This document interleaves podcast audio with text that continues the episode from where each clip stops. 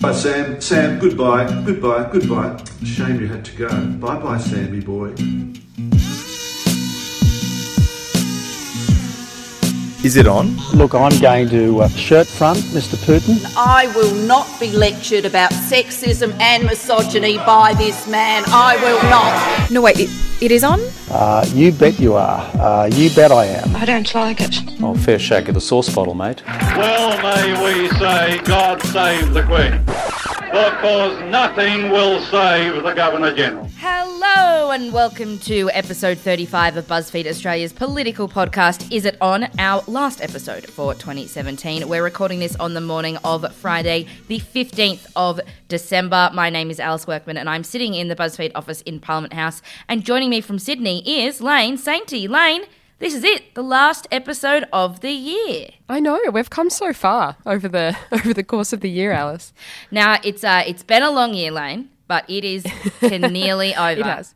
Yeah, nearly over. Yeah, yeah. Look, I think I think everyone's pretty pretty keen for this year to end when it comes to the kind of political media sphere. Mm. Hopefully, there are some professions out there who who aren't really yearning for the year to end. I, I like to think that there there aren't, but you know, there there probably aren't. Everyone's probably just hanging out for it. So, well, Lane, yeah. I asked Twitter what the most Auspol tweeted topics were, and if you had Mm. to guess, Lane, what do you think number one would be? Same sex marriage. Yeah, of course. Auspol tweeted topics. I would say marriage. Number one was tax. Number two was coal. Number three was gas. Number four was coal seam gas. Number five was energy. Number six was same sex marriage. Number seven was power. Number eight was marriage equality. Number nine was Manus. And number 10 was stop Adani Lane. I think maybe we've really done the punters wrong this year and should have talked more about energy and tax. Well, yes, though I would contend that there's two in there to do with marriage, and it's just that people kind of didn't eh, get it together with the kind of one hashtag. So I would be interested to see if you combine SSM with marriage equality, Number what that adds number up to. eight. Right. Okay. All Yeah, right. Well, but but no, that that is very interesting. Number one, tax. Mm. Very interesting. tax. Tax. Everyone loves tax. Although, well, everyone hates tax. Do do they? Everyone everyone loves a, a tax cut, but everyone hates a tax. Yeah, Maybe? look, I don't know. A great big new tax. no one likes it. Well, as I mentioned, this is our last episode of the year, and in a minute we'll do a wrap of Auspol 2017 with Herald Sun political reporter Rob Harris and Michael Koziol from the Sydney Morning Herald. They'll give us their winners and losers and the final verdict of whether it is on for 2017. But let's kick off with this week's Fast Five. And at number one is Sam Dastyari has resigned. That's right, Labor Senator for New South Wales, Sam Dastyari resigned from the Senate. Here is what he said on Tuesday. Today, after much reflection, I've decided that the best service I can render to the Federal Parliamentary Labor Party is to not return to the Senate in 2018. I have not reached this decision lightly. But in my deliberations, I've been guided by my Labor values, which tell me that I should leave if my ongoing presence detracts from the pursuit of Labor's mission. It is evident to me we are at that point, so I will spare the party any further distraction. So, what did Sam Dastyari do that necessitated him having to leave Parliament? He hasn't been charged with a crime or investigated for a crime or even really accused of a crime. The allegation was that he'd become too close to Chinese donors who were linked with the Chinese government. And you look, his Labor colleagues were pretty fed up with the continuing stories about him. There was a story that he provided counter surveillance advice, including telling a donor to leave his phone behind when they were having lunch because it might be being tapped. Uh, there was also a story that he didn't follow Labor's party policy on the South China Sea during a press conference last year. And of course, last year's stories that have come back to haunt him about how he asked Chinese donors to pay a personal bill for him. The main donor in question is billionaire Huang Xiangmo. Malcolm Turnbull and Bill Shorten and other senior coalition figures have held functions and fundraisers with the same Chinese donor and, and taken his money. Matthias Cormann met him last year before he donated $20,000 to the senator before the election. Uh, Labor's Linda Burney, who we had on the podcast, also met with him before she joined federal parliament and he gave a sizable donation to the Labor Party then as well.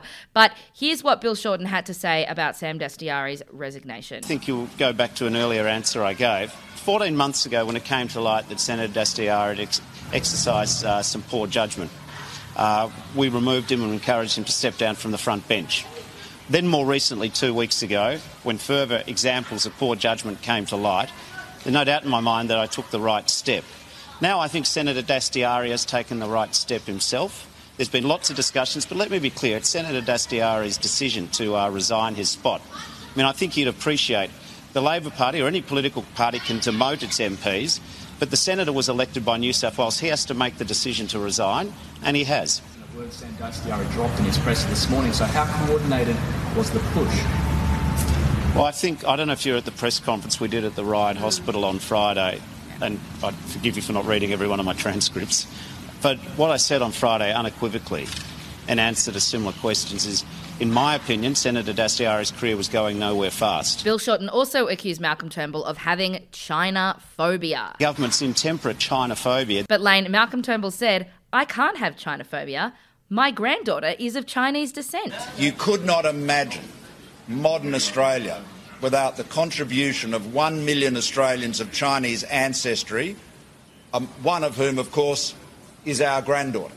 The, the, the, this is, there is, it, Chinese investment is, uh, is, is uh, readily available in Australia. We have the strongest uh, economic, uh, family, social uh, relationships with China and with Chinese people. The Sydney Morning Herald's Peter Hartcher says that the Sam Dastyari story is really a case study in what foreign influence buying looks like. In a perverse way, done our country a favour, David. He's given us a live case study of what foreign influence and foreign influence buying looks like and how it operates.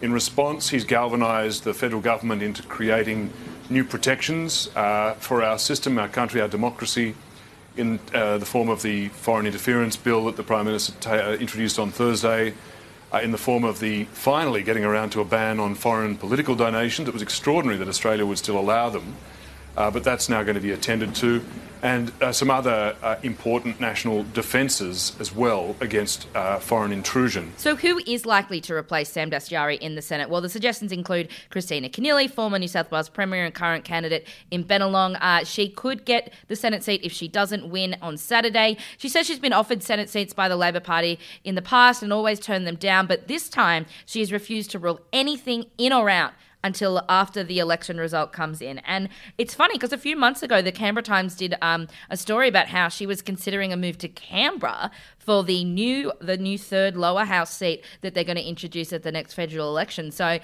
seems like Kristina Keneally has a lot of options at the moment. Um, yeah, it really does. There's seats galore.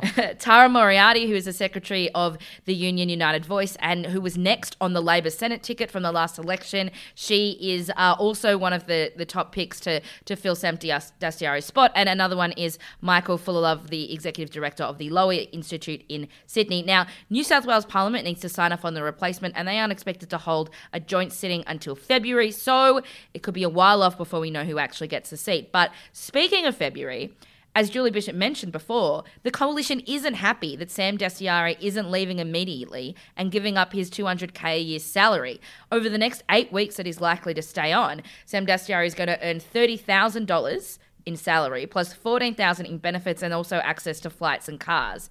Um, mm.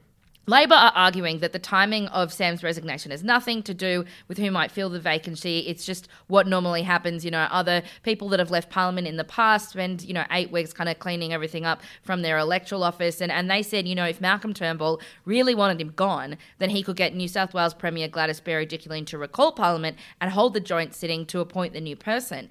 But great news, Lane. America is talking all about this. Australia, where a member of parliament resigned after there were accusations made that not only had he tipped off a Chinese national of some alleged uh, intelligence operation being conducted against him, but that he perhaps allegedly had received cash from a wealthy Chinese national, which he had used to pay off personal debts.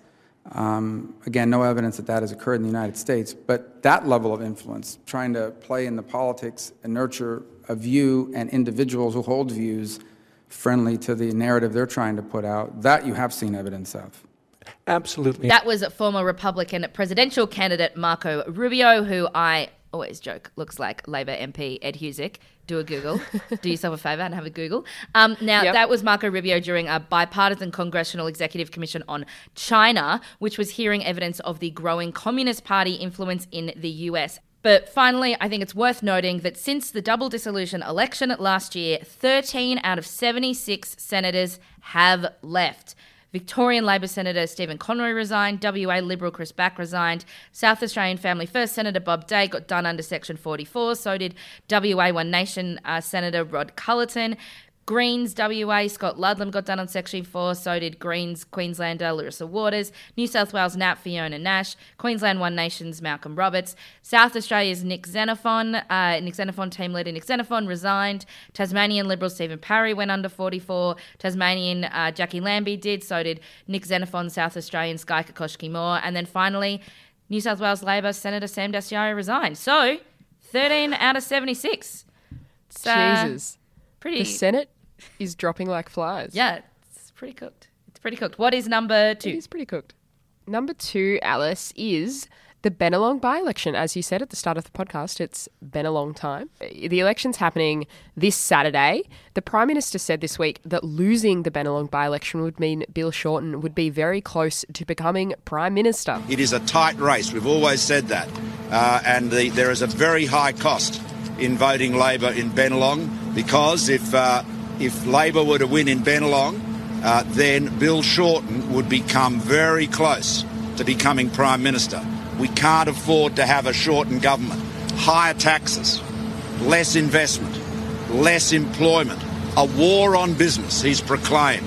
Australia can't afford that risk. Losing Bennelong means losing the one seat majority Malcolm Turnbull scraped over the line with at last year's federal election. So it is looking more and more likely, and things are getting pretty close. Polling this week, the primary vote is neck and neck at 50 50, but a Reachtel poll and Labor's internals puts Kristina Keneally behind 53 47. So it could come down to the preference flows. And in the days before the poll, things are turning increasingly dirty and personal. The New South Wales Liberal Party has launched a website under KK's name, ChristinaKeneally.com, that attacks her over her time in New South Wales Parliament, especially for her ties to Eddie Obeid and Ian Macdonald. Now, Keneally says it was her testimony at ICAC that put those two power brokers behind bars, and she's focused in on government cuts to health and education. The Liberals have also made scratch cards, like lottery scratch cards, with some negative stuff written on them about Keneally, and Labor's put out a heavily edited video of a John Alexander press conference saying, I'm finally going to tell the truth. Now, earlier in this campaign, the Daily Telegraph reported that Keneally had lied about the wait time at Medicare, and this week, James Massola from Fairfax reported that John Alexander has failed to declare thousands of dollars in rental income from his $4.8 million, eight bedroom, 100 acre property in the Southern Highlands. Now, John Alexander declared the purchase on the 20th of June 2017, but never declared a dollar of income from renting out the house, despite Parliament's Register of Members' Interests specifically requiring members of Parliament to declare any other substantial sources of income. And since June, the house has been available to rent Alice on websites like Stayz for $1,440 per day. You can look it up. Unfortunately, for interested punters out there, it is fully booked for December and January. It has a swimming pool, five bathrooms, a billiards room, media room, formal library, and outdoor entertainment areas. Now, John Alexander has told Fairfax that he received rental income, but he won't say how much.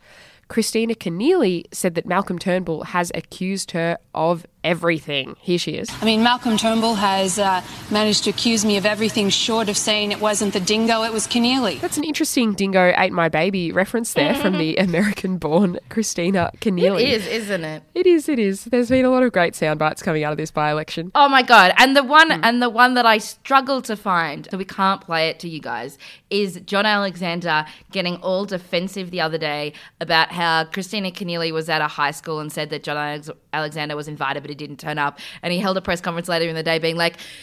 What would she know? I, I bought those table tennis tables and I, I I play on them with with my son. It was so stupid. Yeah. I bought the table tennis tables. Truly a, a, a line that will go down in political history. now, could all the talk of China and foreign influence impact Saturday's poll? Potentially.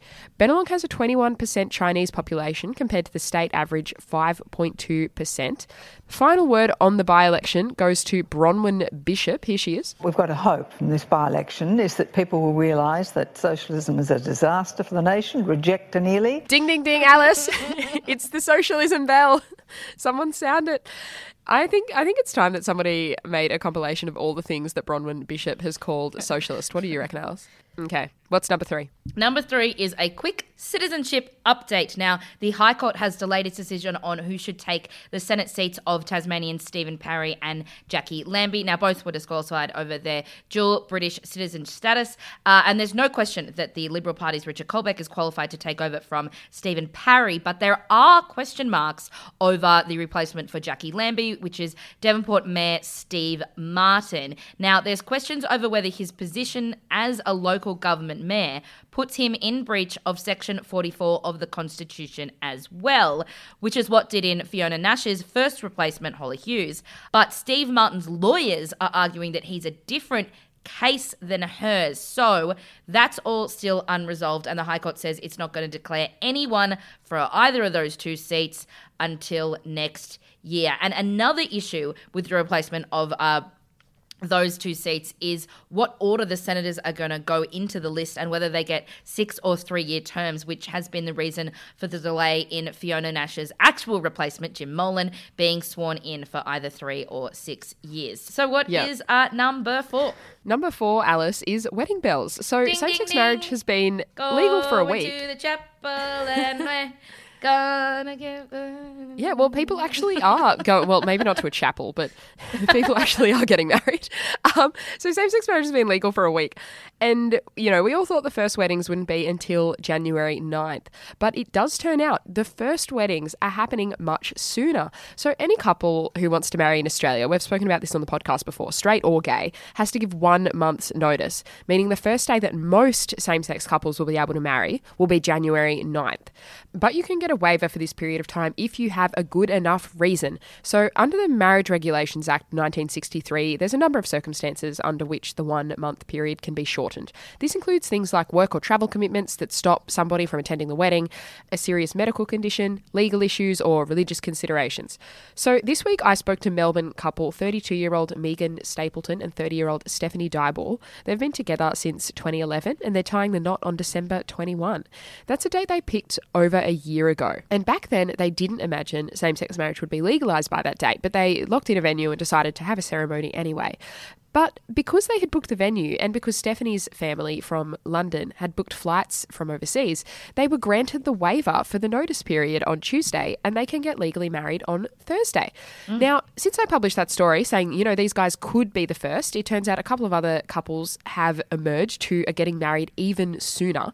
The Daily ah. Mail has reported a lesbian couple is getting married this Saturday, while The Age has reported on a couple getting married on Monday. So a few, ah. uh, you know, it's not very many. We really are talking a handful of couples here. But yeah, either way, this is all happening much faster than the long notice period we thought everyone had to have. And before we move on in the Fast Five, just two fun facts, favourite of yours, Alice, I know, yes. about Stephanie and Megan's wedding. Uh, one, they picked the date because, well, Stephanie is English and Megan is Australian. And so they timed the wedding for Stephanie's family to come over and watch the Ashes uh, because they're big cricket fans. And, you know, it's a, it's another little meeting of, of Australia and England, which I think is very nice. Are And they going to hold the reception in like with the Barmy Army? I, I don't think so. I think Megan is a big cricket fan and then Stephanie a bit less so. So I don't know if cricket will kind of bleed into their actual wedding, but it's kind of to do with the travel plans. It coincided nicely. So that's why they planned the wedding for this time of year. Um, and the second fun fact their celebrant, Jason Tuazon McCheyne, has had his own historical contribution to Australia's same sex marriage debate. He and his husband, Adrian, along with another Melbourne couple, Jacqui Tomlins and Sarah Nichols, and Jackie's been on the podcast before, were the two couples that prompted the change to the Marriage Act in 2004 when they attempted to have their Canadian marriages recognised in the Australian Family Court and were thwarted, Alice, by John Howard. Um, John and- Howard. That's Who, it. fun fact, uh, Mm. young liberals called GLA greatest living Australian. Fun fact about John Howard. That is really funny. I didn't know that. And number five, finally, for the last Fast Five of the year. No, it's not Tim Wilson paying back DNA magazines he expensed last year, apparently just for the articles lane, not for the not for the pictures. Um, no, it's not that Joe Hockey and Greg Hunt are apparently still trying to refer their like hacks to the AFP, and it's not even that Eric Abetz asked 85 government agencies for a copy of their Christmas messages that they sent out this year. It's just a quick roundup of other things happening in politics around the country. Let's start with Queensland now. As we know, Labor's Anastasia Palaszczuk won the Queensland state election and she's sworn in her cabinet with nine men and nine women. We have also gotten a new LNP leader in Queensland after Tim Nicholls resigned following his election defeat. Deb Frecklington was voted in as the new leader. How awesome is that name, by the way? Frecklington?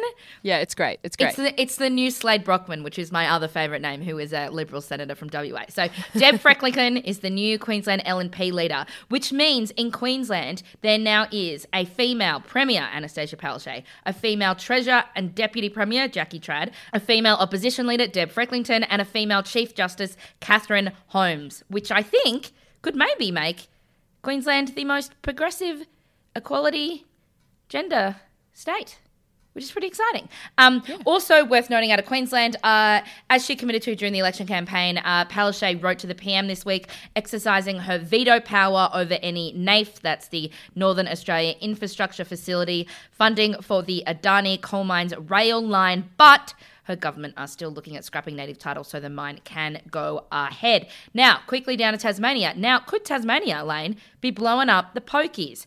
Tasmanian's Labor Party says it will remove all poker machines from pubs and clubs if it wins government in the election, which is due in March. The $55 million package would see venues compensated for removing machines and will be phased in over five years. And then mm. finally, it's not really a state, but maybe it's like, you know, it's like a kind of like a state of Australia. I'm talking about New Zealand. O- across the ditch, Parliament has started debating legalising euthanasia this week. The voluntary assisted dying bill passed its first reading of 76 to 44 and has gone into committee stage. New Zealand next week will also look at helping access to medicinal cannabis for people with terminal illnesses and pain issues.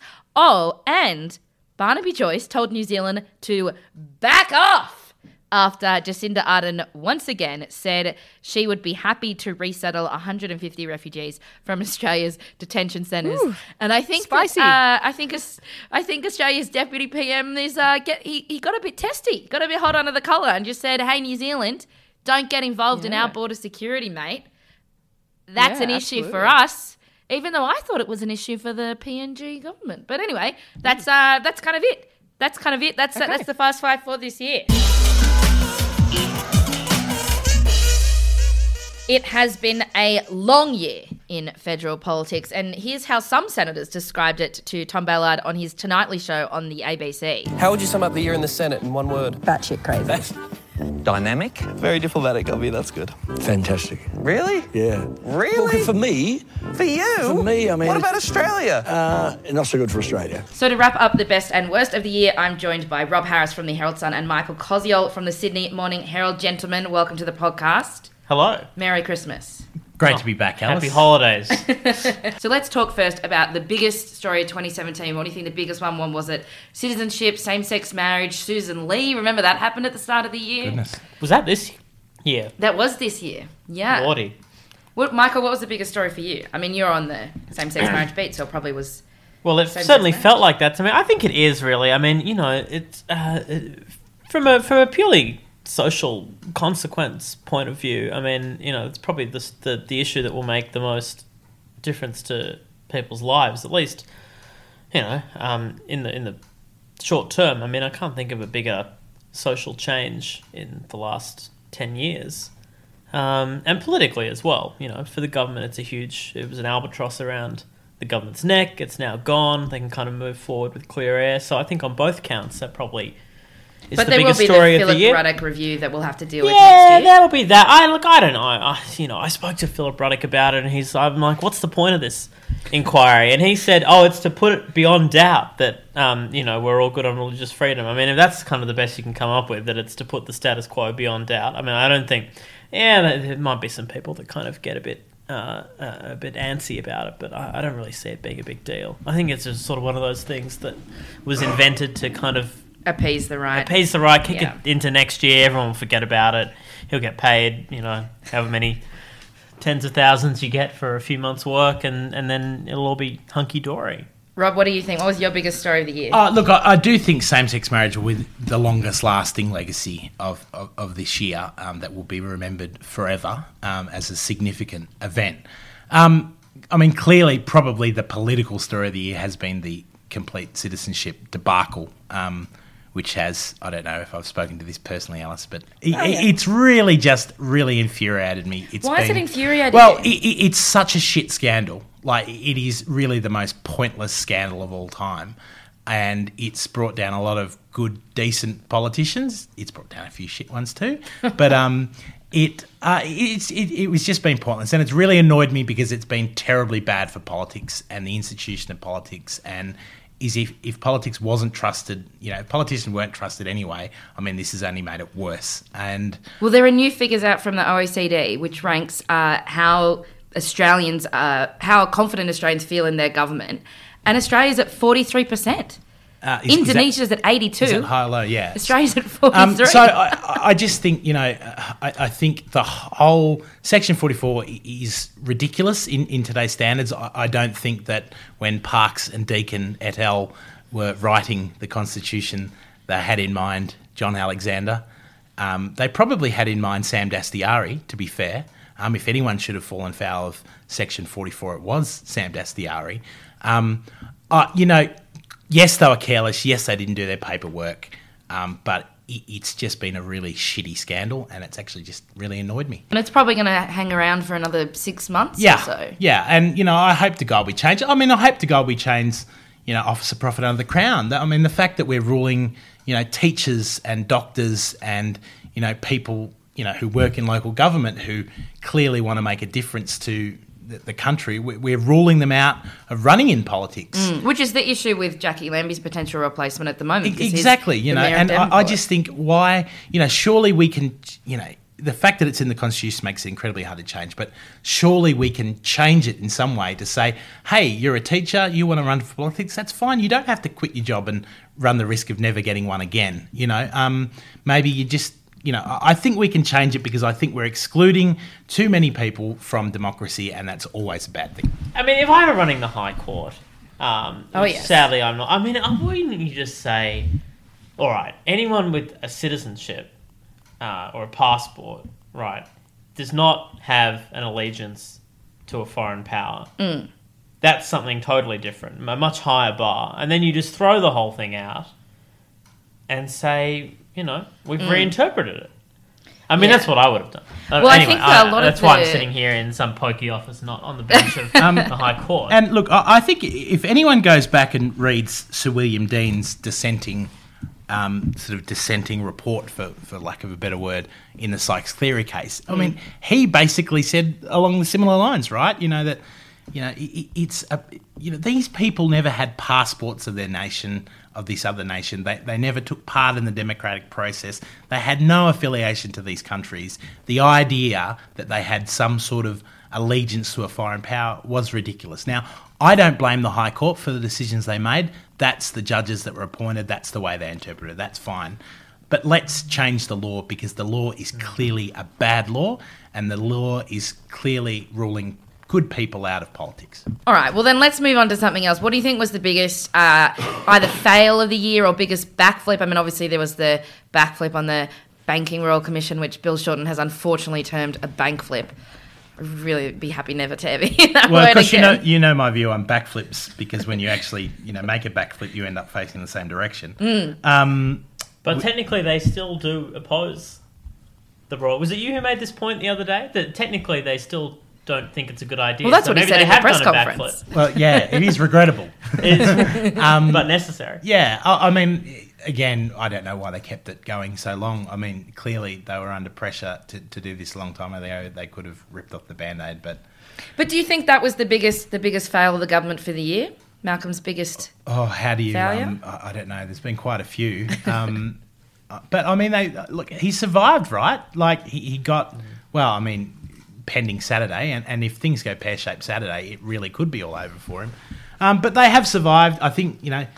the fact that only one Liberal MP on the floor of Parliament voted no, uh, really you have to look at in the fact that you know it wasn't too long ago, two or three years ago, when the MPs in in favour of same-sex marriage uh, were in the minority in the party room, and then you had you know come the Mm. vote, it was only one. It was a monumental political victory in that sense for them, um, and um, for Malcolm as well, who who everyone said he couldn't do it and he got it done. You know, we, we might not like the method they used, but they got they got there in the end. So um, yeah, look, there's been a lot of bad politics from them, um, but I think there's been a bit of good policy.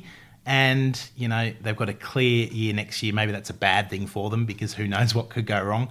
Um, but uh, they've got through the year, and that's probably. I, I think would he take getting through the year in February when we had Sussan Ley and we had the first Newspoll blow out to 45, 55? He would have taken Well, it. people always joke about when killing season is, but I always thought, you know, that quiet patch at the start of the year, you got a lot of clear room to break a story and really drag someone down.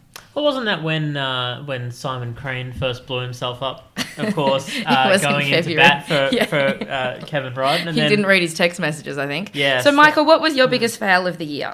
Oh, the biggest fail. I mean, I think uh, I was going to say that the the banking stuff. I mean, the, which I mean, it's not really a fail because in in a sense, most people want it. I mean, the Banking Royal Commission is a very popular policy, Mm. so they've kind of caved in to something that people actually probably think is quite all right. Mm. Um, so it's a backflip, but probably not a, a fail from that point of view.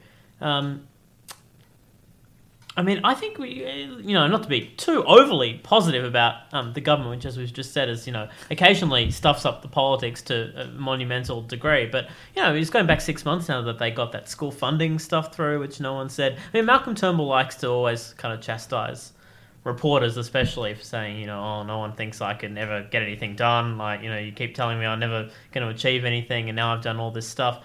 Yeah, the, the school funding thing. To was- be fair, he said that about the plebiscite, and the media was correct. He did not Yeah, look- have the numbers to get the plebiscite up. That's that's true. Um, uh, but uh, you know, by by the same turn, he would turn around and say, "Well, look, you know, earlier in the year, no one remembers it now, but we got the school funding stuff through." They did, media law reform was a big deal they passed through this year as That's well. That's true. I mean, that's been kind of on the books for what a Two years. decade. Yeah, I mean, not uh, from Yeah. from uh, from a, a multi-party point of view. Um, I mean, some of the stuff that like let's uh, some of the stuff in industrial relations has been pretty bad. Uh, I mean, there's the Michaelia stuff, uh, Michaelia Cash stuff that that you Alice uh, unearthed, which you know, kind of in the wake of the citizenship furor and these by-elections, kind of has dropped off a bit. But like you know, that that was pretty bad. Uh, before that, the resignation of Nigel Hadgkiss, like the, the head of the uh, of the construction watchdog that the government set up, having to quit because he himself breached industrial law. I mean, that's you know, it's not the sexiest kind of issue, but it's pretty bad. I don't know what people would kind of think about the government's year at home. I mean, looking back on it, I think uh, it, I guess it's hard not to be coloured by the recent kind of success on, on marriage equality. I don't know. I don't know what people would make of this year. Well, it's. You make your own luck. I mean, clearly they have had some bad luck in the sense of when they passed the schools thing, even when same-sex marriage vote got up, um, the, the the postal survey, not the thing, um, not the uh, actual vote in Parliament. But within days, you had another scandal taking away any sort of good air that the government had to prosecute that. So you can obviously argue that you make your own luck, but they have. He has had a bad run run of luck, but things have things have changed a bit lately. I think with with the way Labor handled Sa- Sam Dastyari. What you could argue, perhaps one of the biggest mistakes of the year was the fact that that Sam Dastyari had a job for Bill Shorten to sack him from. You know, like he, he came back after what four or five months On the backbench, on yeah. the backbench. You know, so um, why on earth? Although was- there was there was a lot of talk that uh, deputy whip in the Senate was a front bench position. well, I mean, it, it is if you want it to be, isn't it? So well, you do, you do get a bigger office. Yeah, That's true. Exactly. So, um, you know, clearly the way they handled that wasn't great. Um, clearly, the I think the way I think Well, do you think Bill Shorten's easy run is over? He's had kind of six months of of uh, government and Greens kind of stuff ups to to kind of elevate him as maybe the the next potential prime minister, but then Sam Dastyari and and the last two people referred to the to the High Court were Labor MPs. Do you think that his easy run is over for now? Well, it was interesting. I, I, I just I've just recalled one day, which um, which was when Scott Morrison couldn't even successfully prosecute that Bill Shorten would lift tax by $100 billion. Um, they had dropped out a report that they'd called PBO modelling, and by 10 o'clock that morning, uh, Labor was saying, Oh, you're politicising the PBO. And their whole argument was, and then basically Morrison was forced to admit that, well, it was The based. PBO came out and said, "Well, this is not Yeah, nothing yeah. to do with us." It was based on PBO figures, but they'd extrapolated it themselves for four years. And then their argument was shot by 10 in the morning. And uh, Bill Shorten didn't even have to. Well, he couldn't deny that he was going to lift taxes by 100 billion because it was right. But uh, but they were able to uh, completely get away from um, a hit like that. And I thought at that stage, God, if they if they can't even prosecute that, then they're totally cooked.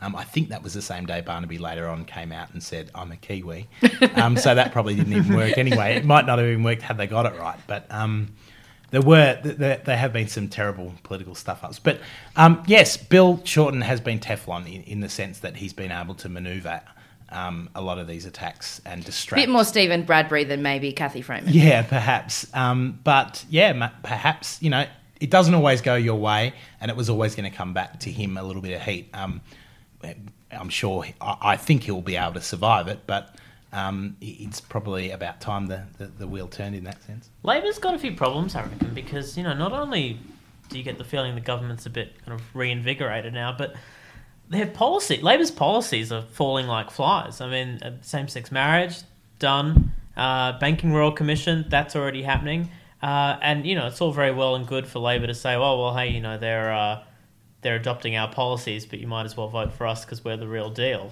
When people generally don't really like Bill Shorten, they seem to prefer Malcolm Turnbull. It's kind of hard line to prosecute. So I don't know. They're going to have to think of something in the well, new it's, year it's, to, it's to just penalty differentiate rates at the moment, isn't it? Penalty rates and health and education Yeah. spending. And that, you know, against a second term government may get them across the line. Although you you you do the immigration beat, uh, it was interesting to see that Labor kind of uh, when they were doing the evacuations on on Manus came out and said maybe we should let New Zealand take some people, Mm. which was you know probably the strongest move that they've made on immigration since they've left office. Yeah. Because as I always like to say, Shayne Neumann, who Well, yes. has he has he ever given a press conference this year? Labor's Essentially, shadow, shadow, immigration. immigration is a non-existent portfolio, basically. Uh, They're really beh- between a rock and a hard place on this, right? And I Mm. think this will play out with David Feeney, where we'll probably have a by-election in uh, Batman early next year. Um, and the Liberals won't run because it's a by-election. Um, and basically, Liberal preferences have saved David Feeney in the last two elections there. Um, so he won't be able to get them this time. And without doubt, as we saw in the Northcote by-election in the state, um, in the state, uh, the state by-election down there, it will be a ref- the Greens will run a referendum on every right-wing Labor policy they have, and it'll be Manus. It'll, they'll probably, uh, you know, Adani featured in the Northcote by-election. Mm. I'm sure they'll feature it on that. You know, Why not? Um, Just throw every issue in you can think So about: you- electricity prices, Well, this- council rates, Exactly. The- no, but uh, I think Who you know, collects your bins? They, the Greens will Palestine. clearly. The, the Green, well, Australia Day is the other one that Mm. will be coming. Oh, especially in that and area it in will. North uh, my Melbourne, prediction yeah. is Australia Day will tear Labor apart at some stage. I don't know when it'll be. They'll probably dis- be disciplined That's enough. That's actually going to be great. They'll actually be disciplined enough to not do it perhaps at their next national conference before the next election. But there will be a time where Australia Day pulls them apart, tears them apart. And I think, you know, we may see that run a little bit in the um, Batman by election. We'll certainly see Manus. Um, and I think, you know, that is the problem that Labor have got. You know, they've, they've got to not only hang on to these suburban seats, Western Sydney seats, what we see socially conservative people, they've also got to hold on to these inner city seats. It's But will they bother running David Feeney again? Do you think if they go to a by-election? Um, I think I don't know. Is, is my thing. My, Mm. my sense might be that David Feeney might not go again if he does get ruled out. Um, but I think whoever they run is going to find it very, very hard.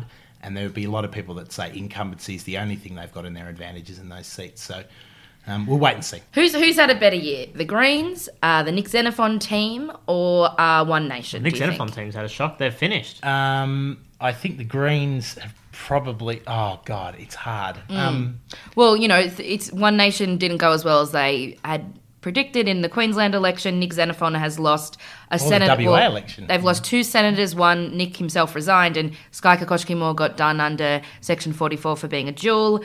Um, and you know, there's question marks over Rebecca Sharkie in the lower house, so they could lose three out of the four of them But the within fact a that few he months. himself has gone from the federal sphere, I think, pretty much signals the beginning of the end of the Nick Xenophon experiment. I mean, and that's his choice. I mean, he wants to be a power player in South Australia, Yeah. which is great. You know, I- I good on think- him. But yeah, you're right. goodbye from uh, federal parliament. I would think. Um, I, I think, yeah, you're dead right. Let's see how he goes in the next state election over there. It'd be interesting to see. Um, yeah, the, I mean the Greens, the Greens are the Greens. What can I say? I mean, and then they're there. They've got a few new faces.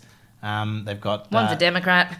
One's a Democrat. Um, you know, they've got uh, Jordon Steele John um, in in Parliament, which uh, which you know represents a, a key demographic um, for a lot of Australians, not just the Greens. I would suggest. So you know, um, I, I think they're continually evolving, but let's see whether they just remain. I, I think people flagged that Di Natale would sort of be a pragmatist and would sort of take the old Democrats role and, and do deals. Um, they they tried, you know, there were pushes within the party even to accept a plebiscite at one stage, and and and also um, uh, the schools funding. Yeah. At the end of the day, they couldn't bring themselves to do the deal because they were too scared of the ramifications from you know Labor attack ads on them. So uh, you know they're still probably not in the position to be grown up. So I think they'll remain you know protesters. Okay, well, let's talk about our winners and losers from the year. I would, I think everyone would agree that Dean Smith is probably one of the biggest winners. Uh, he was the person behind the uh, private members bill for same-sex marriage that uh, turned into a cross-party bill. Um, uh, I would also like to throw up another winner. I think Matthias Cormann has been a bit of a has been of a winner this year. You're giving me a negative face, Rob. Do you no, not no, agree? no. I just thought it's quite random. But anyway. Oh, look, I mean, the man behind the postal survey. he, he's widely credited as being uh, their best or perhaps second best performing minister. Mm. I mean, uh, just in terms of competence. Yeah. I mean, yeah, he no actually doubt. he knows what he's doing and he's a smart operator. He's not he's not going to light up the room in terms No, of no, yeah, I don't think personality, but, but- uh, hey, that's wibble wobble, wibble wobble, jelly on a plate. Yeah, but But he does la- have that one line. That's true. Yeah. Um, no, Maybe he'll have a new one next year. Matthias Cormann's. I, I no. last year I, it was the economic girly man. This Oh, year it was yes. wibble wobble. I think Ripple was last year, wasn't it? Ah, he brought it back the other Yeah. day. Um, I Who mean, are your winners? I, I don't think about him basically because he does do his job really well and, Mm. and continues to. Um, he is one of the most influential ministers in cabinet, no doubt about that. Um, he's very important to Malcolm Turnbull. Um, yeah, he's he's good. I just don't think about him much. Sorry. I just spend a Um, lot of time in the Senate. I know you do. You're obsessed with it. Um, it's quite sad, actually. Um, but uh, so winners, winners. Yeah, Uh, look, clearly winners? Dean Smith was, was a great Mm. winner of the year. Um, and you know, to an extent, Tim Wilson and Warren Entsch and, and Trevor Evans and all those other guys. And I would also say George Brandis. Uh, I mean, who you know uh, has wanted to get this done under his watch for a long time. Yep. Uh, was instrumental in in uh, number one, obviously drafting the bill that eventually became Dean Smith's, uh, and also uh, his office found the way through on the postal survey, a way of making it legal, which turned out to, to be pivotal. They were really stuck for a few months there, Sure. trying to work out what to do. I, to- Uh, I totally agree with you on George Brandis. I think, um, you know, I- um, he, I, I think he may even be around a bit longer. I'm, I'm not totally convinced that he's going anywhere. Mm, well, there Um, are rumours that there's going to be a reshuffle in the next couple Yeah. of days, just because Peter Dutton Well, and, there, and there Bridget will be McKenzie. there will be a reshuffle. So, do you know what Bridget McKenzie's uh, portfolio is going to be? Um, I think it's up in the air at this stage. But Any uh, other winners? Uh, Any gays- any any female the winners? gays, Dare I uh, say? The people who, oh well, no, then, well, some of them are female. I was going to say the, you know, The gays. Some of them are female. Huge call, Michael. So no, I was going to say uh, the the fifty four people who have so far gone from Manus Island and Nauru. Um, there are some families uh, on Nauru. I mean, kind of one of those sleeper issues that's always bubbling along. But uh, people have been stuck there for four and a half years and have finally gone. And I think, you know, conversely, the, the some of the losers uh, of the year are people who are, are still stuck there. But hopefully that changes in the new year if this uh, picks up a bit of speed. Who's your biggest loser of the year, Rob? uh, Sam, Sam Dastyari. Um, and uh, you know, I, I don't say that with a snigger or with with any sense of satisfaction. I mean, I mean it's uh, I mean, we all like Dasher, right? I, I mean, I, I think every journalist will admit that they're fond of him because you know he talks to us basically, and he says g'day, you know, um, and he's good company and uh, entertaining to hang around. But clearly, he has completely botched any hope of of a you know a, an important political career. Um, I don't think we'll see him back in federal politics again, and that's quite sad because I think he's quite a talent, but. He Maybe New South Wales politics. Perhaps, you know, um, but I think he's going to find it very hard to shake off everything that he's done. And I think a lot of colleagues feel betrayed by him, um, of his behaviour. And clearly he, he got way too ahead of himself. Um, and yeah, I, it's sad, but I mean, th- clearly the fact that uh, he was still in Parliament was untenable. And um, he really has to. Uh, yeah, have a look at what he wants to do with his career, I'd suggest. Now, the name of the podcast is Is It On? So, knowing they're going to an election in the next 12 to 18 months, what do you think? Is it on? Uh, well, it, it will be definitely on if they lose on Saturday. It will be. Um, I, you know, he might survive the summer period. I mean, keep in mind they do have the capacity to bring back a party room to Canberra should Bennelong go terribly bad. In Indications- December, no mean? one's going to want to do that in January, though, right? No, I mean, well, no, but they, they could do it next week. Clearly, Mm. it just depends how bad things are. Um, all indications are that they'll win, and they'll take a win. A win is a win is a win for them in this situation. Um, and then, if that's the case, he goes to the next budget. I would uh, suggest and, and gets at least the chance to um, to turn his fortunes round. Reshuffle. I don't think it'll be major. Um, I think some of the I'll, I'll get slapped down for this, but probably I'm not going to name names, but you can make your own uh, assumptions. Some of the poor, poorest performing ministers have been some of the women in cabinet, but whether they're going to get uh, axed, I highly doubt it. Uh, I don't think there'll be huge changes, but who knows? Mm. Michael, what do you think? Is it? Have you got any indication that it could be on I don't think it's on, but for Bill or for Malcolm? well, I was Or for Richard or for say- Pauline? Yeah, well, yeah. Who's, like, who's going to challenge Pauline? I mean, when your name's when you when your name is in the party name, uh, you should be pretty safe. But who knows? Uh, these are crazy times. Uh, Di Natale, well, you know, you never know. I suppose in the Greens, they tend to they do all these things kind of behind closed doors, and so Mm. one day they just have a meeting, and all of a sudden, It's, it's done. one We've already worked it out. been The executed, and there's someone else. Um, uh, I think with the major parties, I mean, everyone, says, "Oh, we don't, we don't care that much about the polls," but of course, the polls do dictate these things. If they do very badly in Bennelong, maybe they just Well, Malcolm home. did say this week that he should never have set the 30 He should news never poll benchmark. And yet he said it, and of course, people uh, are going to be watching uh, for the thirtieth Newspoll. Tony Abbott has said that he'll have something to say about uh, Malcolm's little backtrack on on that. Well, he's already done two radio appearances this week and couldn't bring it up then. No, well, he said he wait, Wasn't the he'll right wait time. till after Bennelong. So I think we need to see what happens there and what happens with the first polls back in February. You Mm. know, if that's a disaster, then it could very well be on. But if it if it goes back to 50-50, if everyone's you know all of a sudden gets a, a an in, injection of joy over marriage equality and and you know the summer of love, uh, and it gets to 50-50, watch out, Bill Shorten, because Albo will be there sharpening the knife. I think both leaders will take them through to the next election. That's my prediction. Well, pl- gentlemen, please enjoy what Michael has now dubbed the Summer of Love, and we'll see you back in Parliament in 2018. Oh, must we? I suppose so. I like the woman. I like the woman. I like the woman.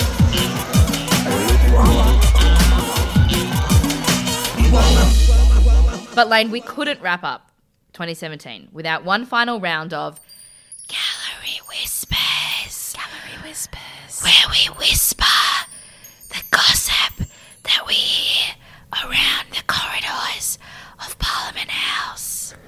Gallery Whispers. Gallery Whispers. Uh, Lane, do you want to go first? Okay. Alice, David Littleproud, who is a government MP and voted no to same sex marriage. He was one of four who did that. He loves to browse Facebook on his iPad during question time. And while much of his feed appears to be work related or semi work related, he was spotted looking at a number of memes in the final week of Parliament.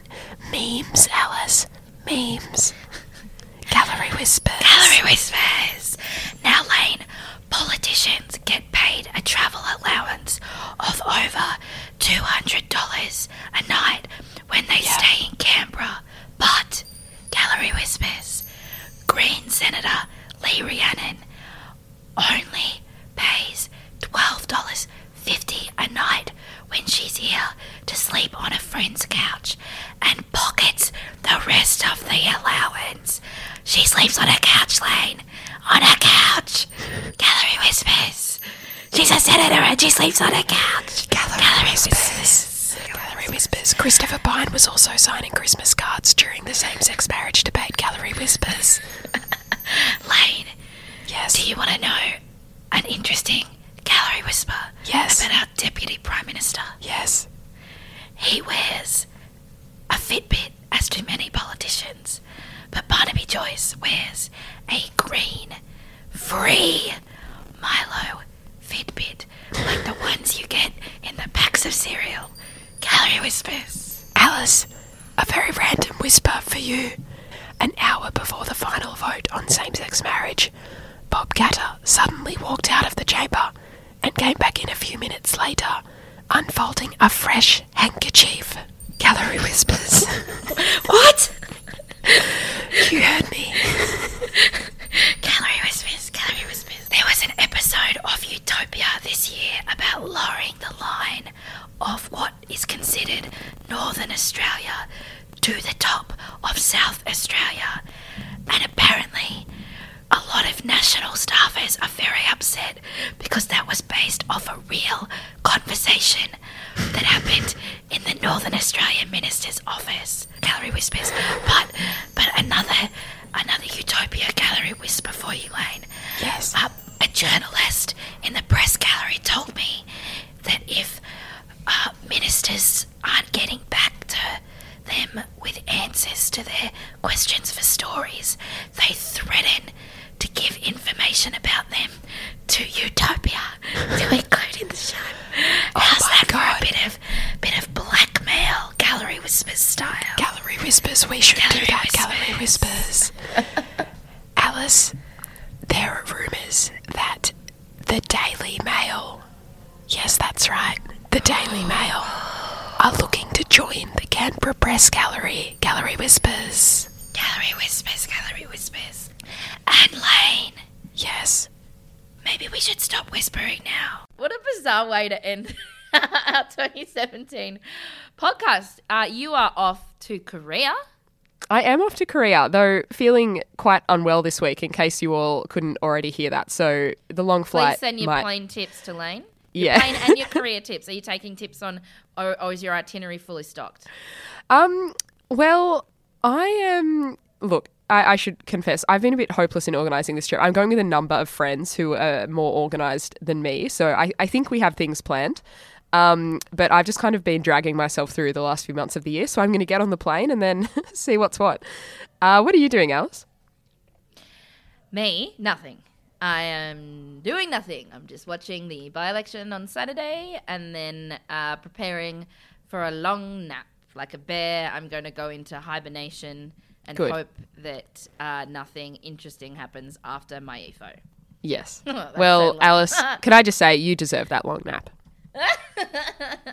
You Very deserve a holiday too, Lane. Okay. well, I want to say a big thank you to our producer, Nicholas Ray, Josh Taylor, Nicola Harvey, Richard James, Peter Holmes, and the whole pod team and the whole office at BuzzFeed Australia who have all helped us out with the podcast this year. Also, we've never acknowledged them before, but I think we need to thank Dean Nye and Caitlin Jinks from our Sydney office who provided their voices in the opening theme. They're the two that say, Is it on? And, uh, I think they do it with uh, the most amazing amount of incredulity uh, Yeah. that you could ever possibly hope Yeah, they're for. very So believable. Thank you, Dean and Caitlin. I believe them 100%. Um, Mhm. And then, of course, a big thank you to Rode Microphones for supporting the podcast.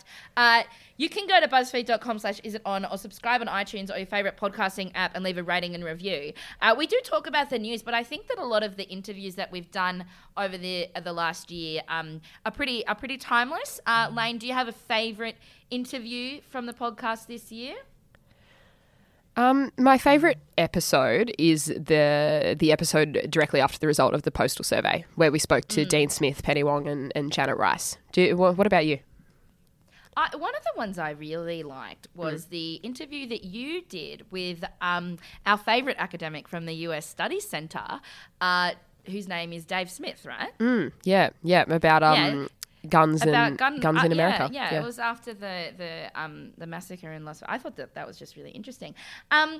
Anyway, so yeah, we'll be uh we'll be going on holidays, uh, but we'll still be online, so you can like you know We're always online. Or, Yep. or whatever. Um, I want to say a really, really, really humongous thank you to someone very special, Lane. Yes.